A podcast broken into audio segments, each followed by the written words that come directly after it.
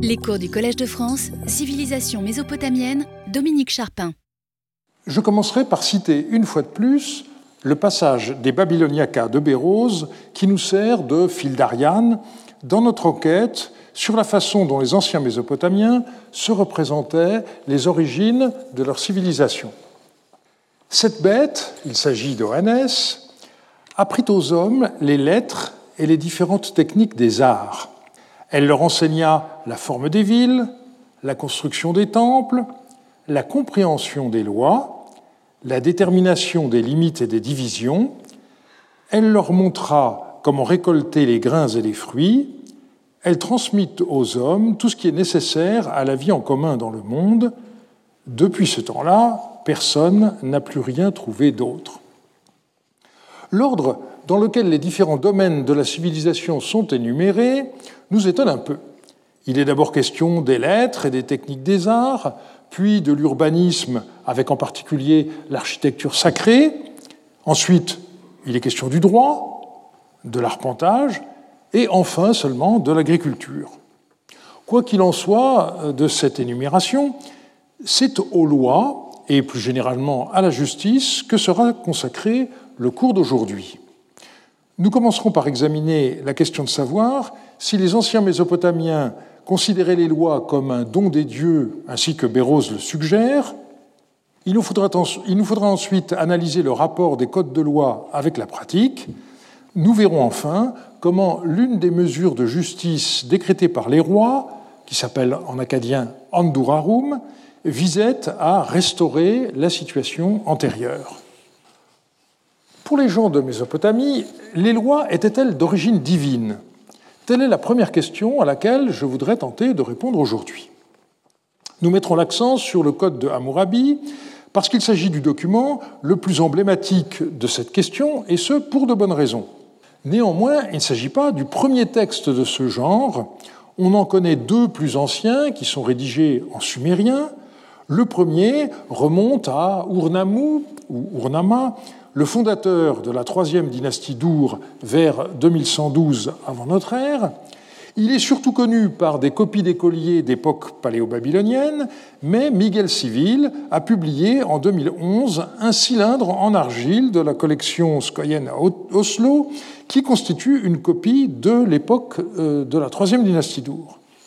Le deuxième code date de l'Ipitishtar, qui régna à Issine de 1934 à 1924, il est principalement documenté par des copies d'écoliers paléo-babyloniens. On pourrait dire que notre connaissance du code d'Amourabi est due à une découverte effectuée par hasard et qu'il s'agit donc d'un biais dans notre enquête. Je rappellerai en effet que c'est dans l'hiver 1901-1902 que trois fragments de basalte ont été retrouvés en Iran sur l'hôtel de Suse par Gustave Géquier, membre de la mission alors dirigée par Jacques de Morgan. L'ensemble, une fois reconstitué, mesure 2,25 m et est arrivé au Louvre en avril 1902. Voici une photo, un tout, un tout petit peu plus ancienne, puisqu'elle a été publiée en février 1902, voilà juste 120 ans, et où l'on voit dans les réserves du Louvre Jacques de Morgan et son épigraphiste, le Père Scheil. Ce dernier publia le texte du Code quelques mois plus tard, de manière, à vrai dire, à vrai dire très discrète, comme le montre le frontispice de l'ouvrage. Le Code est devenu un des monuments les plus célèbres de l'antique Mésopotamie. Et au passage, je signale qu'une copie grandeur nature va bientôt être installée dans la zone d'accueil du pôle Proche-Orient ancien de l'Institut des civilisations sur le site Cardinal Lemoine, dont la rénovation est en train de s'achever. Dans quelle mesure le Code de Hammurabi est-il un texte à part? D'un côté, on peut dire que les lois d'Urnamu et le code de, de d'Issine furent également à l'origine des monuments inscrits comportant des lois encadrées par un prologue et euh, des malédictions, tout comme le code de Hammurabi. On a d'ailleurs retrouvé à Nippur deux fragments d'une stèle en pierre qui ressemblait peut-être à celle de Hammurabi et qui porte donc le, euh, le texte du code de l'Ipitishtar. Cependant, la postérité du Code de Hammurabi, sans équivalent pour aucun autre recueil de lois, montre qu'il y eut, dès l'Antiquité un statut à part. Une des raisons tient sans doute au fait qu'il s'agit d'un texte rédigé en acadien et pas en sumérien. Mais on pourrait alors s'étonner que le recueil de lois euh, trouvé euh, dans un site du royaume d'Eshnuna, et dont Dadoucha est sans doute l'auteur, n'ait pas connu une gloire identique. La raison me semble simple, Eshnuna disparut à la fin de l'époque paléo-babylonienne, alors que Babylone continua d'exister pendant plus de 15 siècles. On peut donc dire que le Code d'Amourabi s'inscrivit dans une tradition déjà bien établie, mais qu'il a bénéficié d'une postérité exceptionnelle jusqu'à nos jours. Si on regarde sur Internet, on peut tomber sur une photo de la stèle du Louvre, ainsi légendée Le dieu Shamash dictant ses lois à Hammurabi. Est-ce bien ainsi que la scène doit être interprétée? Le code est-il un don du dieu Shamash? L'iconographie de la stèle peut-elle apporter une contribution au débat? Au sommet du monument, on voit à gauche un personnage debout qui porte la main droite à sa bouche, son bras gauche étant replié sur son ventre. La sculpture est, il faut l'avouer, assez maladroite à nos yeux habitués à la perspective. À droite, un deuxième personnage est assis et tient dans sa main droite un bâton et une sorte d'anneau. On sait qu'il s'agit d'un dieu car il porte euh, une tiare à quatre paires de cornes. Par élimination, le personnage debout doit donc être identifié à Hammurabi, et c'est d'ailleurs euh, la seule représentation certaine de ce roi que nous possédions, mais ceci est une autre histoire. Une mauvaise interprétation doit être écartée, celle qui voit dans le dieu assis Marduk, le dieu principal de Babylone. Elle figure dans le livre de Jean Bottero, Mésopotamie, l'écriture, la raison et les dieux, et euh, c'est une hypothèse qui remonte à Cyril Gade, mais qui est à abandonner. Gade avait tout simplement oublié les euh, rayons qui sortent des épaules du dieu et qui permettent à coup sûr de l'identifier comme étant le dieu soleil Shamash. Mais Dominique Colomb a fait remarquer que l'on ne trouvait plus de telles représentations de Shamash après l'époque d'Akkad. On aurait donc là un trait volontairement archaïsant. En tout cas, il ne laisse aucun doute sur l'identité euh, de la divinité représentée. Shamash est attesté comme dieu de la justice dès le troisième millénaire. Une telle association est explicitée dans le, fameux hymne à Shamash.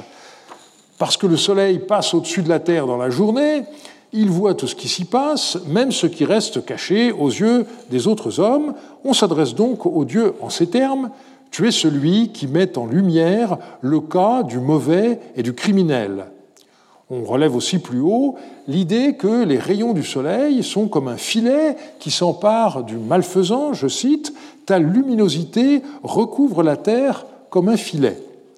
Et cela explique pourquoi certains serments étaient prêtés ina saparim, littéralement, par le filet. Klaas Venhoff a proposé qu'un filet ait été suspendu au plafond d'une pièce du temple de Shamash, symbolisant les rayons du soleil qui s'empareraient du parjure.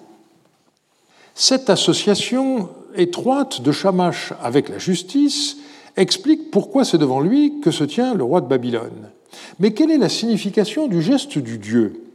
Là encore, il faut oublier certaines théories anciennes, par exemple ce qu'écrivit William Davis en 1905, peu après la publication de la Stèle de Suse. Le Dieu est assis sur son trône et s'apprête à remettre ce code au roi, qui se tient humblement et respectueusement devant lui. Une telle interprétation plaque sur la réalité mésopotamienne l'image de Dieu dictant la loi à Moïse, mais on n'a ici rien de tel. La nature des deux objets que tient Shamash en main est toujours l'objet d'intenses débats, mais une chose est sûre, ils n'ont pas de rapport spécifique avec le code.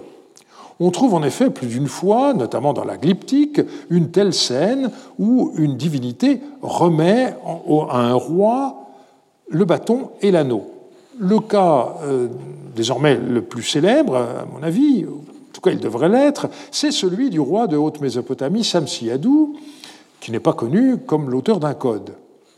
La seule différence avec la scène de la stèle du Louvre est la présence d'une déesse debout derrière le dieu, mais l'attitude du roi et le geste du dieu sont exactement semblables à ce qu'on trouve représenté sur la stèle. On voit donc que le geste qui consiste à tenir anneau et bâton n'est pas spécifique du dieu Shamash. Sur le sceau de Samsiadou, vu la légende, il ne peut s'agir que du dieu Ashur, et il est remarquable que celui-ci soit représenté de façon anthropomorphique. Enfin, on doit souligner euh, la suite de Franz Wigermann que ce motif iconographique a été généralement mal interprété. La divinité assise tient le bâton et l'anneau et ne les remet nullement à la personne euh, debout en face d'elle. L'idée qu'il s'agisse d'une scène d'investiture est donc tout à fait sujette à caution. Il me faut mentionner une dernière interprétation qui a été proposée ici même lors de la rencontre assyriologique de 2019 euh, par Adèle Nemirovskaya. Le dieu Shamash ne serait pas représenté au sommet de la stèle en tant que dieu de la justice, mais comme divinité principale de Sipar. De fait, le monument se trouvait à l'origine dans la ville de Sipar, avant qu'il soit emmené en butin à Suse par le roi élamite Shutruk Nahunte au XIIe siècle. Selon elle, chacune des copies du code dressées dans les principales villes du royaume aurait eu une iconographie différente, avec au sommet la principale divinité de chaque cité. J'avoue avoir du mal à admettre qu'on ait actualisé l'iconographie, mais pas le texte. En effet, dans l'épilogue, il est question de l'Essagil ainsi que de Marduk et de sa parèdre Zarpanitum. Je cite Amourabi Que mon nom soit toujours rappelé favorablement dans l'Essagil que j'aime. Que tout homme lésé qui a un procès vienne devant ma statue de roi juste, qu'il écoute mes paroles très précieuses et que ma stèle inscrite lui montre le cas, qu'il examine le verdict qui le concerne, ainsi que son cœur respire librement en disant Amourabi a réjoui le cœur de Marduk, son seigneur, et il a assuré le bien-être éternel du peuple et a redressé la situation dans le pays. Qu'il parle ainsi et qu'il prie pour moi de tout son cœur devant Marduk, mon seigneur, et Zarpanitum, sa dame, madame. Le cadre évoqué dans le texte de l'épilogue est clairement l'Essagil, c'est-à-dire le temple de Marduk à Babylone. Si chaque stèle avait été accordée au, contexte dans lequel elle était installée, on s'attendrait ici à la mention du temple de l'Ebabar et des dieux Shamash et Aya. Mais quoi qu'il en soit, de ce débat, il est sûr qu'on ne peut pas tirer de l'iconographie de la stèle l'idée qu'un dieu, qu'il s'agisse de Shamash ou de Marduk, ait donné les lois au roi de Babylone. Le texte même de la stèle devrait nous permettre d'aller plus loin. Lorsqu'on lit l'épilogue du Code, on constate que Hammurabi parle à la première personne et ne fait nullement allusion à une divinité quelconque. Je cite Dans la suite des jours, à tout jamais, que tout roi qui existera dans le pays observe les paroles de justice que j'ai inscrite sur ma stèle, qu'il ne modifie pas la sentence relative au pays que j'ai délivré, ni les décisions relatives au pays que j'ai formulées, et qu'il ne déplace pas ce que j'ai gravé. Cette consigne correspond tout à fait à ce qu'on trouve dans les inscriptions royales de manière habituelle, qu'elles aient trait à l'édification d'un temple, au creusement d'un canal ou à l'offrande d'une statue. Shamash n'était pas seulement le dieu de la justice, il jouait un rôle crucial pour le souverain dans l'exercice du pouvoir qui peut nous sembler différent, mais qui, pour les anciens, n'était qu'un autre aspect de la même réalité, c'était le patron de la divination. Or, l'exercice du pouvoir n'était possible qu'en ayant euh, un recours constant à la divination qui permettait au roi de prendre les bonnes décisions aussi bien en matière de diplomatie que dans ses entreprises guerrières. Il y en a qui devraient s'en inspirer. La divination et la justice allaient de pair pour les Babyloniens. Dans les deux cas, c'était la justesse du jugement qui comptait, qu'il s'agisse d'une décision prise dans le ciel ou sur la terre. En témoigne d'abord le rituel du devin paléo-babylonien. La prière qu'il récitait avant de sacrifier l'agneau dont il devait examiner le foie contient un véritable petit hymne à Shamash. Ô Shamash, tu as ouvert les barres des portes du ciel, tu as monté un escalier de pur lapis lazuli. Le levant, tu portes un bâton de lapis lazuli dans tes bras pour les cas que tu juges. Tu juges les cas des grands dieux, tu juges les cas des bêtes des champs, tu juges le cas de l'humanité. Juge aujourd'hui le cas de un tel, fils de un tel. Sur le côté droit de cet agneau, place un verdict fiable, et sur le côté gauche de cet agneau, place un verdict fiable. On peut citer également une des malédictions contre un mauvais roi qui achève le code de Hammurabi. Que Shamash, le grand juge du ciel et de la terre, celui qui fait aller droit les êtres vivants, le Seigneur qui est mon secours, renverse sa royauté, donc le roi hostile. Puisse-t-il ne pas rendre ses verdicts? Puisse-t-il brouiller son chemin et baisser le moral de son armée? Quand la divination est pratiquée pour lui, c'est-à-dire le mauvais roi, puisse-t-il, c'est-à-dire Shamash, procurer un présage défavorable relatif à l'arrachement des fondations de sa royauté et à la perte de son pays? Que le mot défavorable de Shamash l'atteigne rapidement. Puisse-t-il le déraciner parmi les vivants et faire que son fantôme souffre de soif dans le monde inférieur? Passage montre de façon particulièrement nette l'association de la justice et de la divination. S'y dévoile un aspect de la relation du roi avec la divination qui n'a pas toujours été correctement analysé. Marc Van Mirop, dans le chapitre de son livre sur Hammurabi intitulé, intitulé Le caractère de Hammurabi, a indiqué, je cite, La croyance de Hammurabi dans les présages était normale pour cette époque.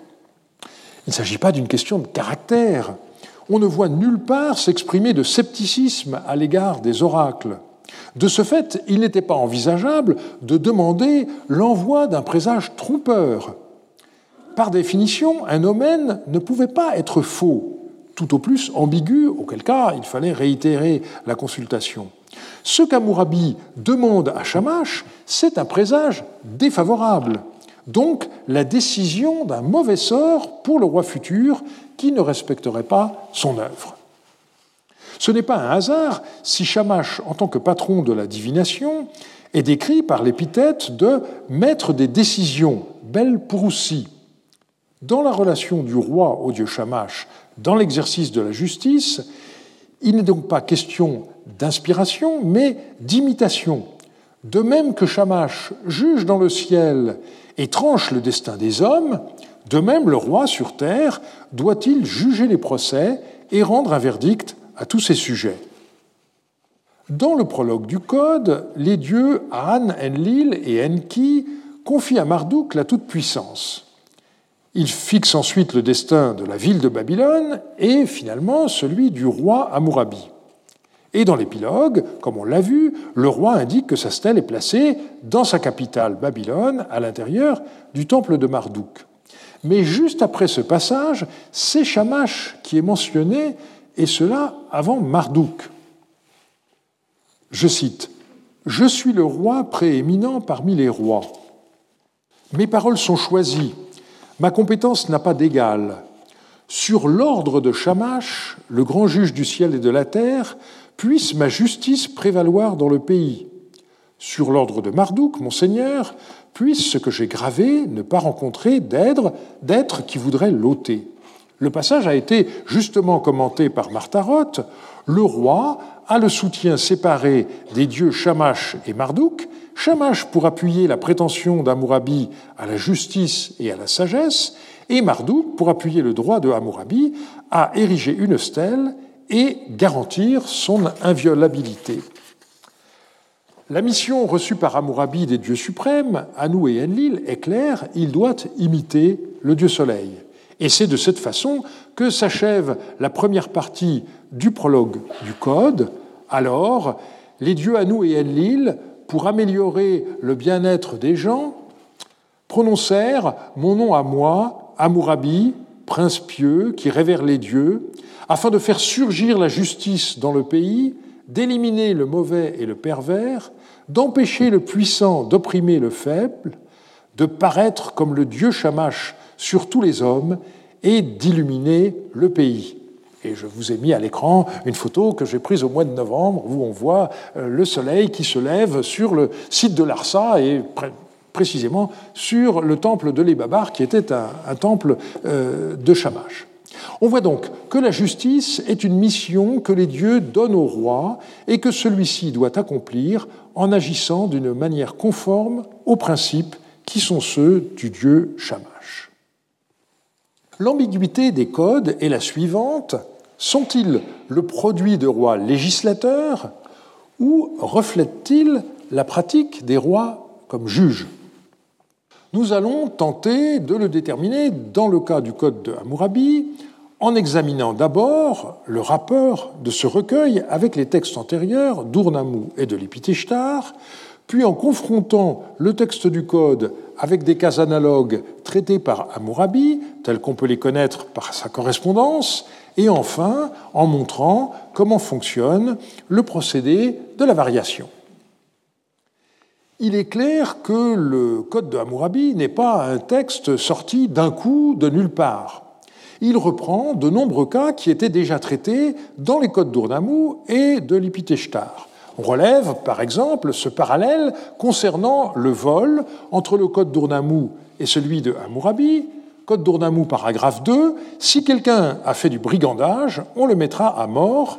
Et le paragraphe 22 du code de Hammurabi, si quelqu'un s'est livré au brigandage et a été pris, cet homme sera mis à mort. On peut aussi citer ce parallèle entre le code de l'Ipiteshtar et celui d'Hammurabi, l'Ipiteshtar, paragraphe 35, si quelqu'un a loué un bœuf et lui a fait perdre un œil, il paiera la moitié du prix d'achat. Et au paragraphe 247 du Code d'Amourabi, si quelqu'un a loué un bœuf et lui a crevé un œil, il donnera en argent la moitié de son prix d'achat au propriétaire du bœuf. Les deux cas sont euh, effectivement pratiquement identiques. Le code de Hammurabi fut aussi le fruit de l'activité judiciaire du roi, même s'il est délicat de savoir dans quel cas des verdicts rendus par le souverain constituèrent la jurisprudence, source du code.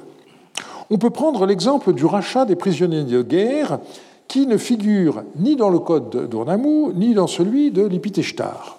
Le code de Hammurabi prévoit qu'un soldat fait prisonnier lors d'une campagne militaire doivent être été rachetés à l'étranger par un marchand. Et la question est de savoir qui doit verser le montant de la rançon. Si un marchand rachète un soldat Redum ou un soldat Bayrum qui a été fait prisonnier lors d'une expédition royale et lui fait rejoindre sa ville, s'il y a dans sa maison de quoi le racheter, c'est lui-même qui devra se racheter. S'il n'y a pas dans sa maison de quoi le racheter, il sera racheté par le temple du dieu de sa ville. S'il n'y a pas de quoi le racheter dans le temple du dieu de sa ville, le palais le rachètera. Son champ, son jardin et sa maison ne devront pas être livrés pour son rachat. Alors on possède une lettre de Hammurabi qui semble illustrer l'application de cette disposition. Je cite Sinana d'Amrum Lipalis, fils de Manium, que l'ennemi a capturé, donnez à son marchand dix cycles d'argent provenant du temple de Sin et rachetez-le. Mais on ne peut pas exclure une relation inverse entre cette lettre et le code. Ce serait parce qu'Amourabi aurait eu des cas individuels de ce genre à régler qu'il aurait ensuite édicté une règle générale dans son code. Le dernier élément qui explique l'existence du code tel qu'il a finalement été mis par écrit est ce qu'on appelle le procédé de la variation. À partir de quelques cas, qu'ils soient traditionnels ou qu'ils aient été rencontrés par le roi dans son activité judiciaire, on peut en créer de nouveaux en faisant varier certains paramètres. Si l'on reprend le cas du brigandage, objet du seul paragraphe 2 du Code d'Urnamou, on voit que le Code d'Amourabi envisage plusieurs modalités. Je rappelle le code d'Urnamou, paragraphe 2, si quelqu'un a fait du brigandage, on le mettra à mort. Alors, dans le code d'Amourabi, on a le paragraphe 22 que j'ai déjà cité. Si quelqu'un s'est livré au brigandage et a été pris, cet homme sera mis à mort. Mais on a ensuite deux autres paragraphes. Si le brigand n'a pas été pris, celui qui a été pillé fera devant le Dieu l'état de ce qu'il a perdu, la ville, et le, maire sur le territoire et dans les limites desquelles le brigandage a été commis, lui remplaceront ce qu'il a perdu. Et enfin, paragraphe 24, s'il y a vie, c'est-à-dire si quelqu'un est mort lors de l'attaque, la ville et le maire paieront une mine d'argent à sa famille, c'est-à-dire celle du défunt. On voit donc que le code d'Amourabi tient compte d'un élément supplémentaire par rapport au code d'Ournamou, le fait que le brigand ait été capturé ou non. Et en rentrant ainsi dans plus de détails, il ne donne pas la solution de tous les cas. Si le brigand a été pris, est-ce que la victime est indemnisée selon les modalités euh, du paragraphe 23 euh, Et on pourrait rajouter encore d'autres cas qui ne sont pas prévus. On a souligné la rareté des cas où les documents de la pratique font explicitement allusion au code comme à un texte destiné à être appliqué, et c'est vrai. Mais le doute ne doit pas être entretenu comme le montre cette lettre. Dit à Nabi Shamash, ainsi parle à la mouche Natsir, que Shamash et Marduk te fassent vivre. Au sujet des tisserands que tu as conduits et qui t'ont parlé ainsi, 15 grains d'argent constituent le salaire journalier, le salaire d'un homme. Si tu ne paies pas 15 grains d'argent, nous voulons recevoir 920 litres de grains, 5 litres de bière et 4 litres de pain par jour. Ils t'ont dit cela et tu me l'as écrit. Le salaire des gens embauchés est inscrit sur la stèle. Comme ils te l'ont dit, soit en grains, soit en argent, ne retiens pas leur salaire, quand je viendrai, j'éluciderai l'affaire et je le déduirai de leur travail. Alors, les archives auxquelles appartient cette lettre datent euh, du règne du fils de Hammurabi, comme nous l'avons vu il y a trois ans, et donc cette référence à une stèle peut parfaitement renvoyer au code de Hammurabi. Et de fait, le paragraphe 274 du Code contient des indications très précises sur la rémunération de différentes catégories d'artisans. Si un homme veut embaucher un artisan, il devra verser par jour, comme salaire d'un, puis là c'est cassé, 5 grains d'argent, comme salaire d'un ouvrier textile, 5 grains d'argent, etc. Donc on voit que le salaire réclamé d'après la lettre citée plus haut est le triple de celui prévu par le Code, 15 grains d'argent au lieu de 5. Alors on peut estimer que le Code ne fixait qu'un salaire minimal, on peut aussi interpréter la lettre en considérant que son auteur voulait avant tout que le travail soit fait, d'où son acceptation momentanée d'un salaire très élevé, et il se réservait de faire les ajustements nécessaires dès son retour. Le Code de Hammurabi n'est pas seulement connu par la stèle du Louvre, mais aussi par des copies depuis l'époque néo-babylonienne jusqu'à la période achéménide.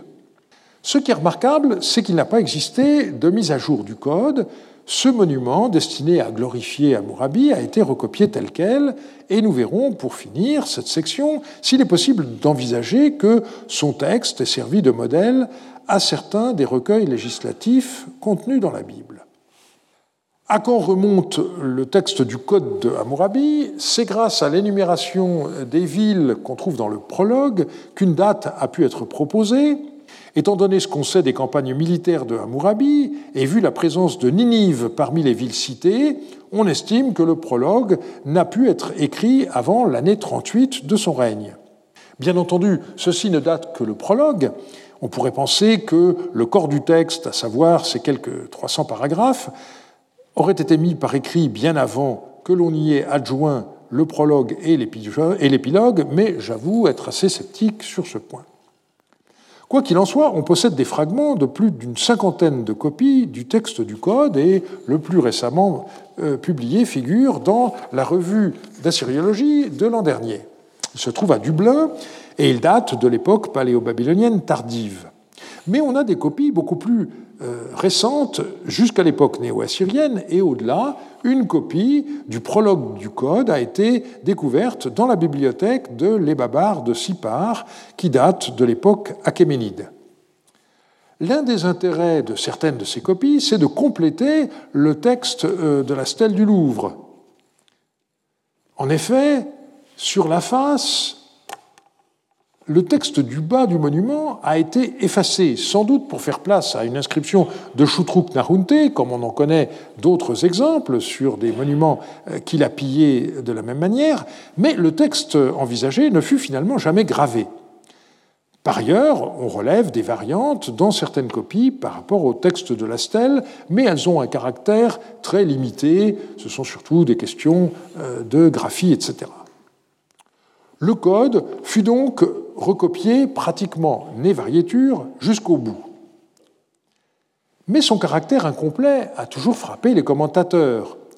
C'est d'ailleurs la raison pour laquelle certains ont récusé le terme de code pour euh, ce texte. Que se passait-il lorsqu'un cas n'y était pas tranché? On a un très bel exemple qui date du fils de Hammurabi, Samsu Iluna, il est documenté par quatre copies d'une lettre que le roi de Babylone envoya aux autorités de Sipar suite à deux courriers qu'il reçut d'eux.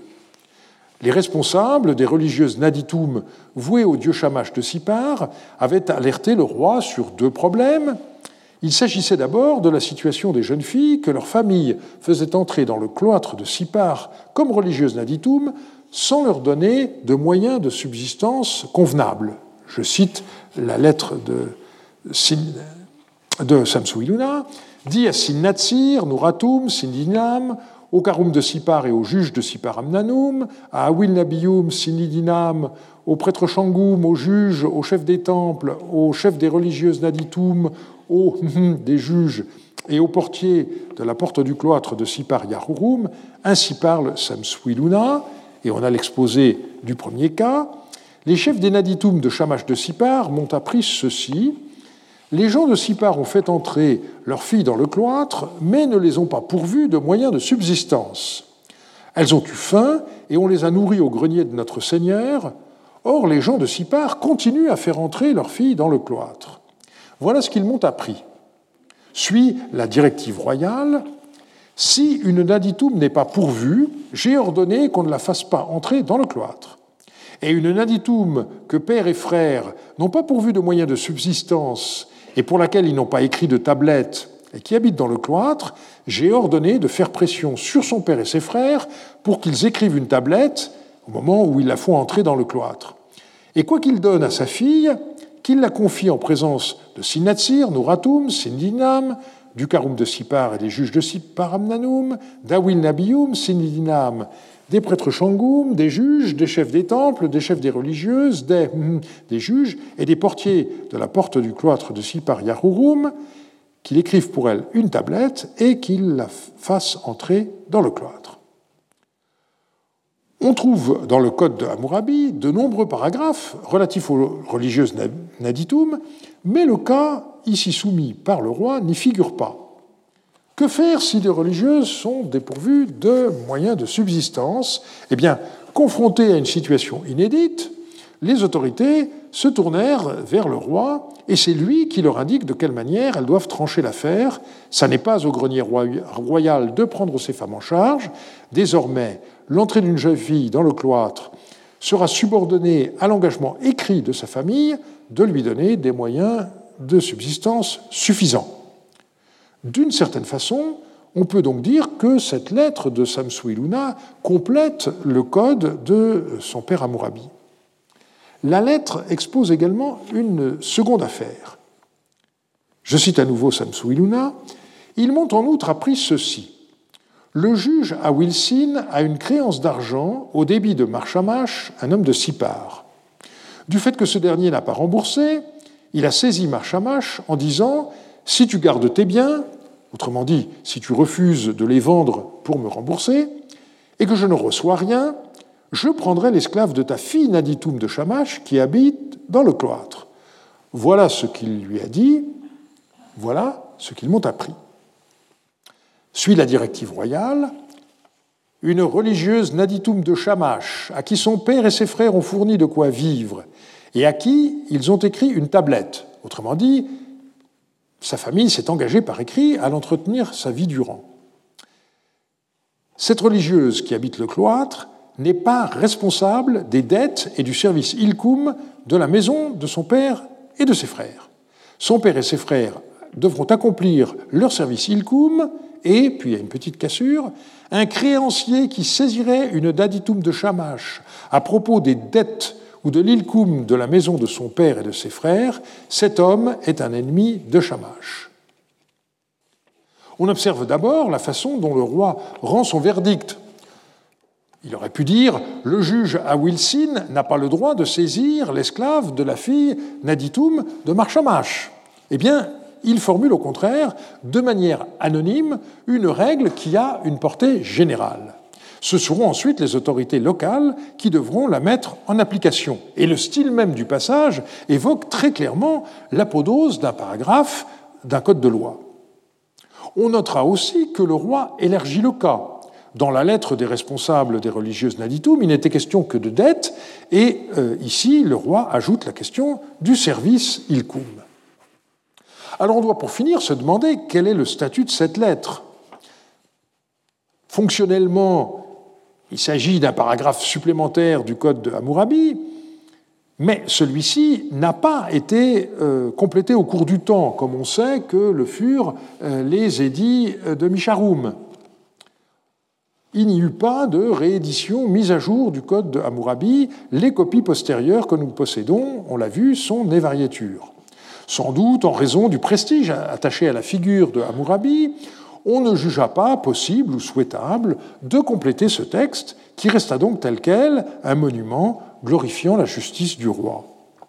Mais les juges avaient à leur disposition des lettres telles que celles euh, qu'on vient de voir, qui leur permettaient de connaître la jurisprudence. C'est ce qu'indique le colophon de deux des manuscrits sur le manuscrit A, on lit à la fin copie d'une tablette de Samsu Iluna, une petite cassure déposée dans le du cloître. Et sur un autre manuscrit, on trouve copie d'une tablette de Samsu Iluna déposée dans le du temple et d'Iku Kalamma. Un exemplaire du texte était donc à la disposition des autorités du cloître, assis par Yahurum, et un autre dans le temple de Shamash à Sipar Amnanum. On voit donc que ce dernier, nommé Edi Kukalama, eh conservait une copie de textes législatifs très importants, comme cette lettre de Samsu Iluna que l'on peut qualifier de rescrit. Le Code de Hammurabi a-t-il été une source pour la Bible? Alors, je commencerai par rappeler qu'on trouve dans la Bible plusieurs ensembles de textes législatifs, et du point de vue littéraire, on a deux types de formulations. On parle de formulation apodictique lorsqu'il s'agit d'un ordre donné à la deuxième personne. C'est le cas dans ce qu'on appelle couramment le décalogue. Dans Exode 20, 3, 17, par exemple au verset 13, Tu ne tueras point. Et on parle en revanche de formulation casuistique lorsqu'on envisage un cas et qu'on donne ensuite le verdict correspondant à la troisième personne, ce qui est le cas euh, du code de Hammurabi, et c'est ainsi qu'est rédigé ce qu'on appelle le code de l'alliance, soit Exode 20, 22 à 23, 33, comme au verset 7 euh, du chapitre 21, je cite, Si quelqu'un vend sa fille comme servante, elle ne s'en ira pas comme s'en vont les esclaves. Et c'est le code de l'alliance qui retiendra notre attention. Plusieurs auteurs ont en effet récemment soutenu que ce texte était directement dépendant du code de Hammurabi. Parmi eux, je citerai David Wright, qui a publié en 2009 un livre dont on peut ainsi traduire le titre Inventer la loi de Dieu, comment le code d'alliance de la Bible a utilisé et révisé les lois de Hammurabi. Pour cet auteur, de nombreuses clauses de ces lois, en hébreu mishpatim, sont des traductions ou des paraphrases de passages du Code de Hammurabi. Cette façon de voir a été critiquée notamment par William Morrow, et il faut bien avouer que les parallèles dressés par Wright entre le Code d'Hammurabi et le livre de l'Exode laissent parfois pantois. Il s'agit au mieux de ressemblances dans le vocabulaire utilisé ou encore dans les situations envisagées, mais pas plus. J'ajouterai que cette recherche de rapprochement me semble inappropriée pour une bonne et simple raison. On a affaire à des textes qui n'appartiennent pas au même genre. et, dont le contexte est radicalement différent. Comme je l'ai dit ici même il y a cinq ans, et écrit dans mon livre sur les alliances, le Code de l'Alliance correspond, en termes de genre littéraire, au traité mésopotamien et nullement au Code de loi. On voit donc que la situation est bien différente entre Hammurabi, qui fit inscrire dans son code les sentences qu'il avait prononcées en ayant le dieu Shamash comme modèle, et Moïse, censé avoir reçu les tables de la loi de Dieu lui-même, de la même façon qu'un vassal recevait du roi plus puissant le texte du traité conclu entre eux. La conception même de la justice en Mésopotamie comportait deux aspects qu'on peut traduire en français respectivement par droit et justice. On disait en sumérien Nigina et en acadien Kittum d'une part, et d'autre part en sumérien Nisissa et en acadien Misharum. Alors nous allons commencer par voir en quoi ces deux faces de la justice se différencient et se complètent, puis nous étudierons les mesures édictées par les rois paléo-babyloniens désignés comme Andurarum, et nous terminerons en voyant les précédents et les prolongements de ces mesures. Kittum et Misharum étaient deux déesses, filles de Shamash. Et c'est elles qui incarnaient les deux aspects différents de la justice. Le nom de la première dérive donc d'une racine K-ulon N qui désigne la stabilité. Kittum, c'est donc la justice en tant que garante de l'ordre. C'est le principe qui fait qu'un prêt doit être remboursé par le débiteur à son créancier. Rappelons, comme on l'a vu en 2014, que les temples de la déesse Kitum servaient aussi de bureau de poids et mesure.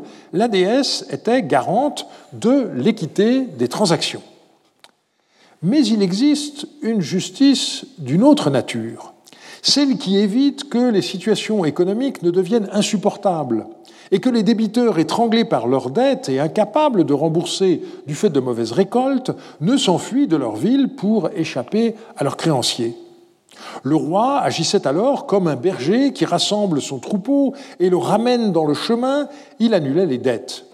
Cet aspect de la justice était appelé misharum. C'était le fait de redresser les situations injustes.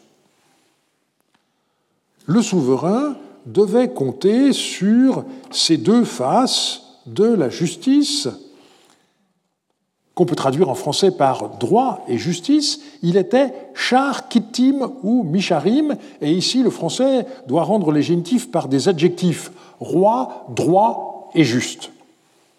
Au moment de leur avènement, les souverains décrétaient un acte de misharum. Il s'agissait notamment de la remise des arriérés envers le palais ou encore des dettes non commerciales entre particuliers. Le but des souverains était d'améliorer la situation économique de leurs sujets, comme l'indique Samsou Iluna dans une lettre écrite peu après son avènement, je cite Je viens de m'asseoir sur le trône de la maison de mon père afin de procurer la justice au pays, littéralement de faire aller droit le pays, et afin de fortifier les tributaires j'ai remis l'arriéré des bergers, des cultivateurs et des écarisseurs. J'ai brisé la tablette de dette du soldat Redum, du soldat Bayroum et du simple sujet. J'ai institué la justice, Misharum, dans le pays. Des Misharum pouvaient être décidés par le roi à d'autres moments de son règne, si besoin s'en faisait sentir, nous l'avons déjà vu. Et l'une des mesures de ces édits était désigné comme Andurarum, et on va voir à quel point cette notion nous ramènera au cœur de notre enquête. L'édit de Misharum le mieux connu pour l'époque paléo-babylonienne, c'est celui du roi Amitsaduka, l'avant-dernier souverain de la première dynastie de Babylone, qui régna de 1646 à 1626. Or, l'interprétation des paragraphes 20 et 21 de l'édit qui forment manifestement un tout, pose un problème si l'on garde la traduction traditionnelle de Andurarum par libération. C'est ce qu'on trouve dans les dictionnaires. Il y est question de personnes originaires de diverses villes et régions ou des membres de leur famille qui ont été vendus comme esclaves ou retenus comme gages. En raison de la Misharum proclamée par le roi, leur Andurarum doit être effectué, ils seront libérés. En revanche, Si c'est un de leurs esclaves qui a été vendu ou retenu comme gage, son andurarum ne sera pas effectué. Il paraît clair que les paragraphes 20 et 21 sont rédigés du point de vue du père de famille ou du propriétaire de l'esclave. Or, si andurarum signifie libération, on comprend mal la raison d'être du paragraphe 21, que l'esclave retrouve la, reçoive sa, sa, liberté ou qu'il reste acquis à son nouveau maître ne pouvait guère importer à celui qui, au départ, avait dû s'en séparer. Mais le parallélisme entre les deux paragraphes suggère une autre alternative. Ou bien l'esclave reste acquis à son nouveau maître, il n'y a pas d'andurarum, ou bien il retourne chez l'ancien maître, en cas de andurarum. Ce problème n'est pas sans rappeler celui des paragraphes 280 et 281 du Code de Hammurabi. Je le lis. Si quelqu'un qui a acheté dans un pays étranger, pardon, soit quelqu'un qui a acheté dans un pays étranger l'esclave de quelqu'un, si, une fois qu'il est revenu dans son pays, le maître de l'esclave l'identifie formellement comme son esclave. Alors j'ai introduit les cas A et B. A. Si l'esclave est un fils du pays, son andurarum sera effectué sans argent. B, c'est le paragraphe 281, s'il est le fils d'un autre pays, l'acheteur déclarera devant le Dieu l'argent qu'il a dû verser, le maître de l'esclave donnera au marchand l'argent qu'il a dû verser, et ainsi il rachètera son esclave. Il paraît évident que dans les deux cas, l'ancien maître reprend possession de son esclave. Mais dans le cas A, il ne doit rien verser au marchand, alors que dans le cas B, il doit rembourser au marchand le prix auquel celui-ci a acquis l'esclave. Et donc traduire Andurarum par libération est absolument ici impossible. Il s'agit bien plutôt du retour à la situation originelle. Et si l'on transporte ce sens au paragraphe 20 et 21 de l'édit d'Amitsaduka, on résout la difficulté que j'ai signalée tout à l'heure. Pour les membres de la famille vendus en esclavage, l'andurarum est le retour à la liberté, mais pour un esclave ayant appartenu à cette famille, son éventuel andurarum signifierait le retour chez son ancien maître. Et on doit noter d'ailleurs que cet esclave est expressément décrit comme Willit Bitim, né à la maison le retour à son statut originel ne pourrait être que le retour au maître chez lequel il est né, et non pas à une liberté qu'il n'a jamais connue. Dès lors, la situation est claire. L'édit d'Amitsaduka prévoyait, au paragraphe 20, que l'habitant libre des villes et régions mentionnées retrouverait la liberté, de même que sa femme et ses enfants, mais en revanche, d'après le paragraphe 21, s'il avait vendu un de ses esclaves, celui-ci ne lui serait pas rendu la traduction de Andurarum par retour au statut originel permet également de mieux comprendre l'emploi de ce terme lorsqu'il est question d'une Andurarum portant non pas sur des personnes, mais sur des terrains. Qu'est-ce que ça veut dire que l'Andurarum d'une maison? Eh bien, c'est je veux dire, c'est pas possible de traduire par euh, la libération. L'andurarum d'un immeuble, c'est le retour à son propriétaire antérieur, et on le voit, par exemple, dans ce contrat. En outre, une maison valant une mine d'argent, le roi a établi le retour de la maison à son statut antérieur et nous l'a rendu. Alors un problème peut se poser au cas où c'est un terrain nu qui a été vendu si l'acheteur y a fait ensuite une construction, il ne peut pas rendre le terrain à son ancien propriétaire, puisque ça n'est plus le même terrain.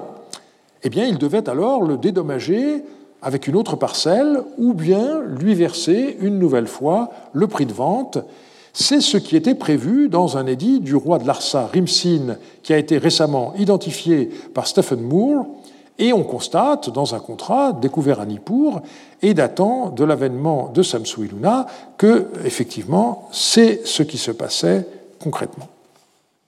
Alors, en bonne méthode, ce n'est qu'une fois établi le sens contextuel d'un mot qu'on peut passer à l'étude de son étymologie, et en l'occurrence, il est clair qu'on a un préfixe an et ensuite une racine DRR pour former le mot andurarum.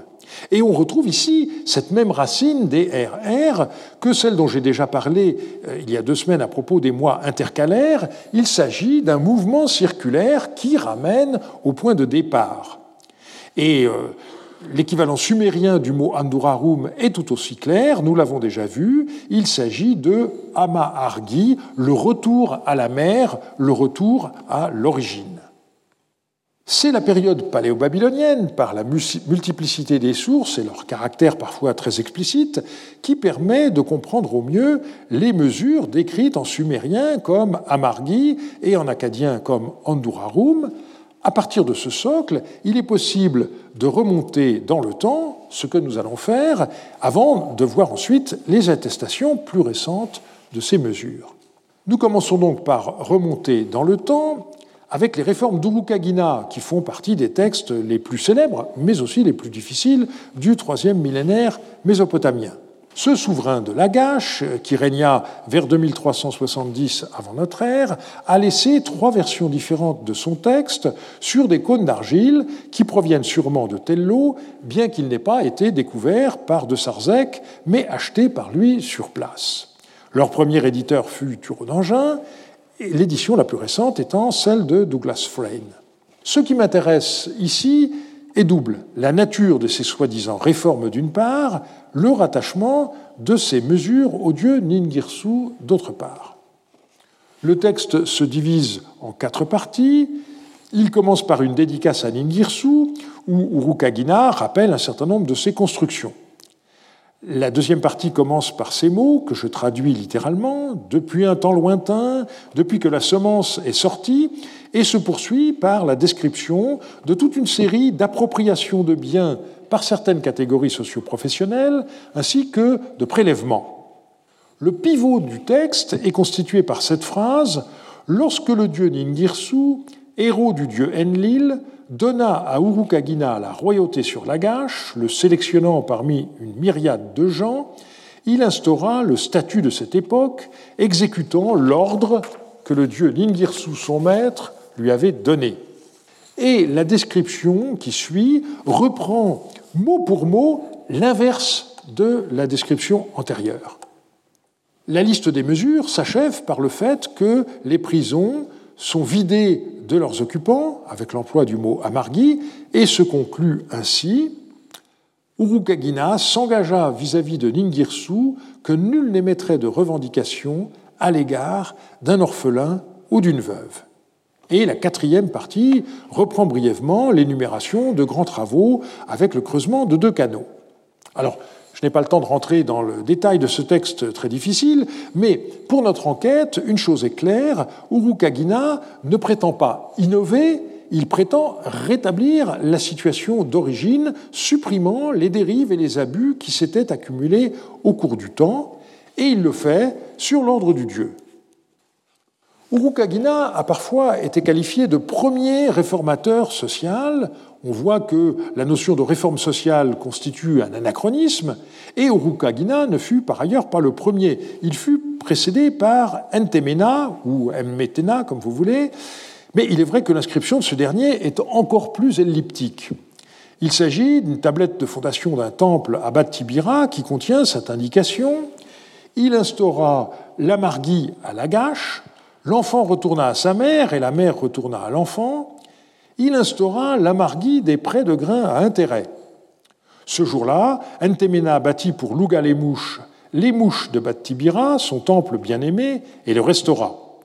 Il instaura l'amargui des ressortissants d'Uruk, Larsa et Battibira. Il renvoya les premiers au contrôle d'Inanna à Uruk. Il renvoya les seconds au contrôle d'Utu à Larsa. Il renvoya les troisièmes au contrôle de Louga les mouches vers les mouches. Une fois de plus, il n'est pas vraiment question de libération. L'amargui consiste à faire revenir les personnes à leur lieu d'origine ou à leur statut antérieur. La première mesure qu'enseigne Lagache, les personnes tombées dans l'esclavage retournent à leur statut d'origine. Par ailleurs, l'amargui des prêts de grains à intérêt se comprend grâce aux données plus explicites de l'époque paléo-babylonienne. Les prêts de nécessité sont annulés, les débiteurs n'ayant pas à rembourser leurs créanciers. Et la dernière mesure concerne les personnes originaires d'Uruk, Larsa et Bad Tibira qui avaient été déplacées, sans doute pour aider le roi dans ses grands travaux. Eh bien, elles sont tout simplement renvoyées chez elles. On revient donc à la situation antérieure à la conscription. L'Andurarum est particulièrement bien documenté à l'époque paléo-babylonienne, comme on l'a vu, mais les rois ne cessèrent pas de prendre de telles mesures avec la fin de la première dynastie de Babylone.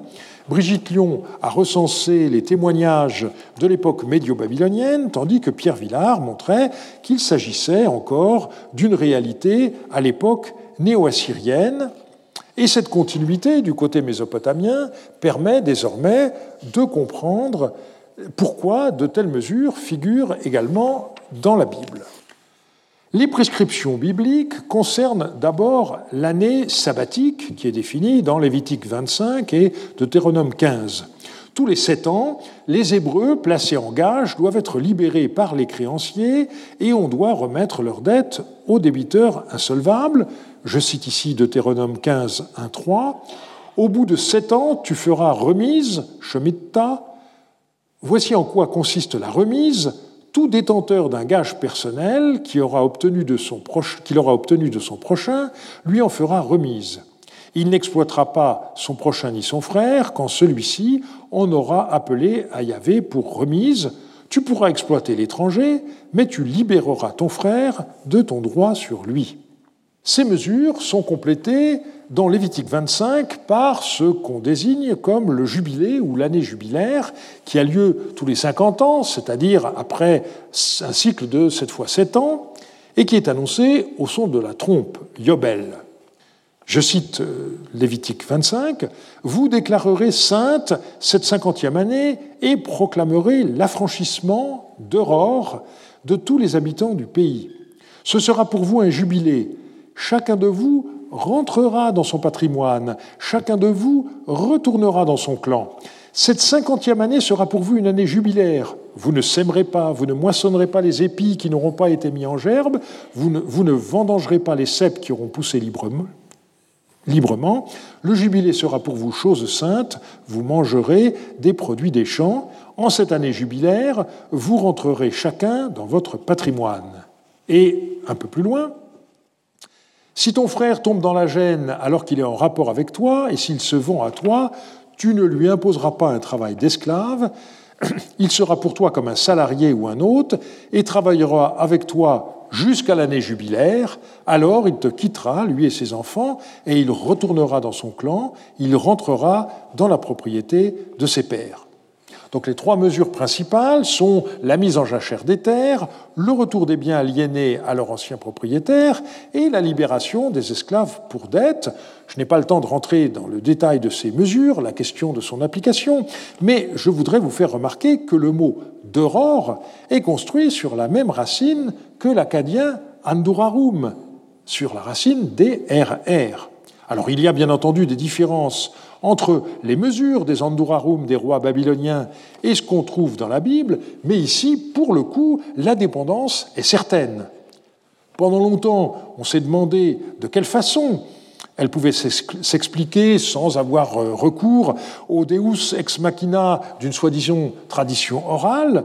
Maintenant que nous savons que l'Andurarum était encore largement pratiqué à l'époque néo-assyrienne, le problème est réglé.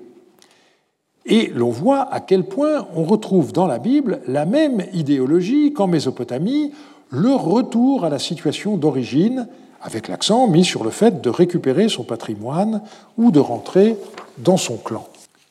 On voit donc comment les indications de Bérose correspondent à des aspects fondamentaux de la justice et des lois en Mésopotamie. Certes, le roi ne recevait pas directement les lois d'une divinité, mais la justice qu'il rendait s'appuyait sur la sagesse qui lui était donnée par le dieu Shamash.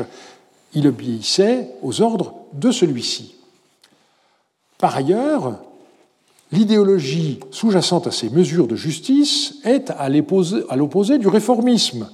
On peut définir le réformisme comme la volonté d'améliorer la situation politique, sociale et économique en procédant à des modifications progressives, au contraire de la Révolution qui souhaite tout changer d'un coup.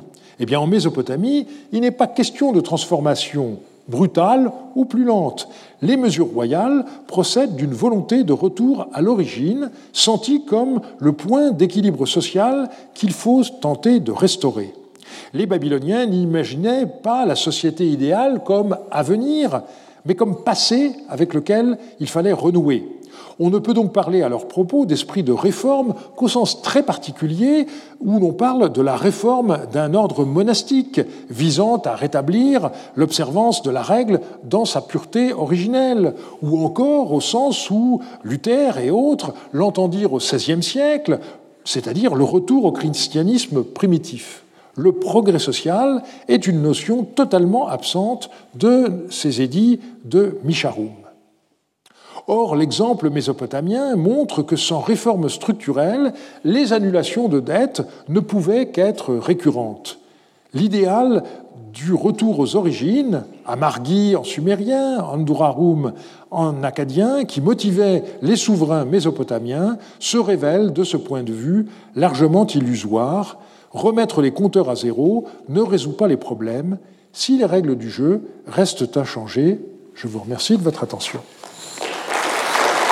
Retrouvez tous les contenus du Collège de France sur www.colège-2-france.fr.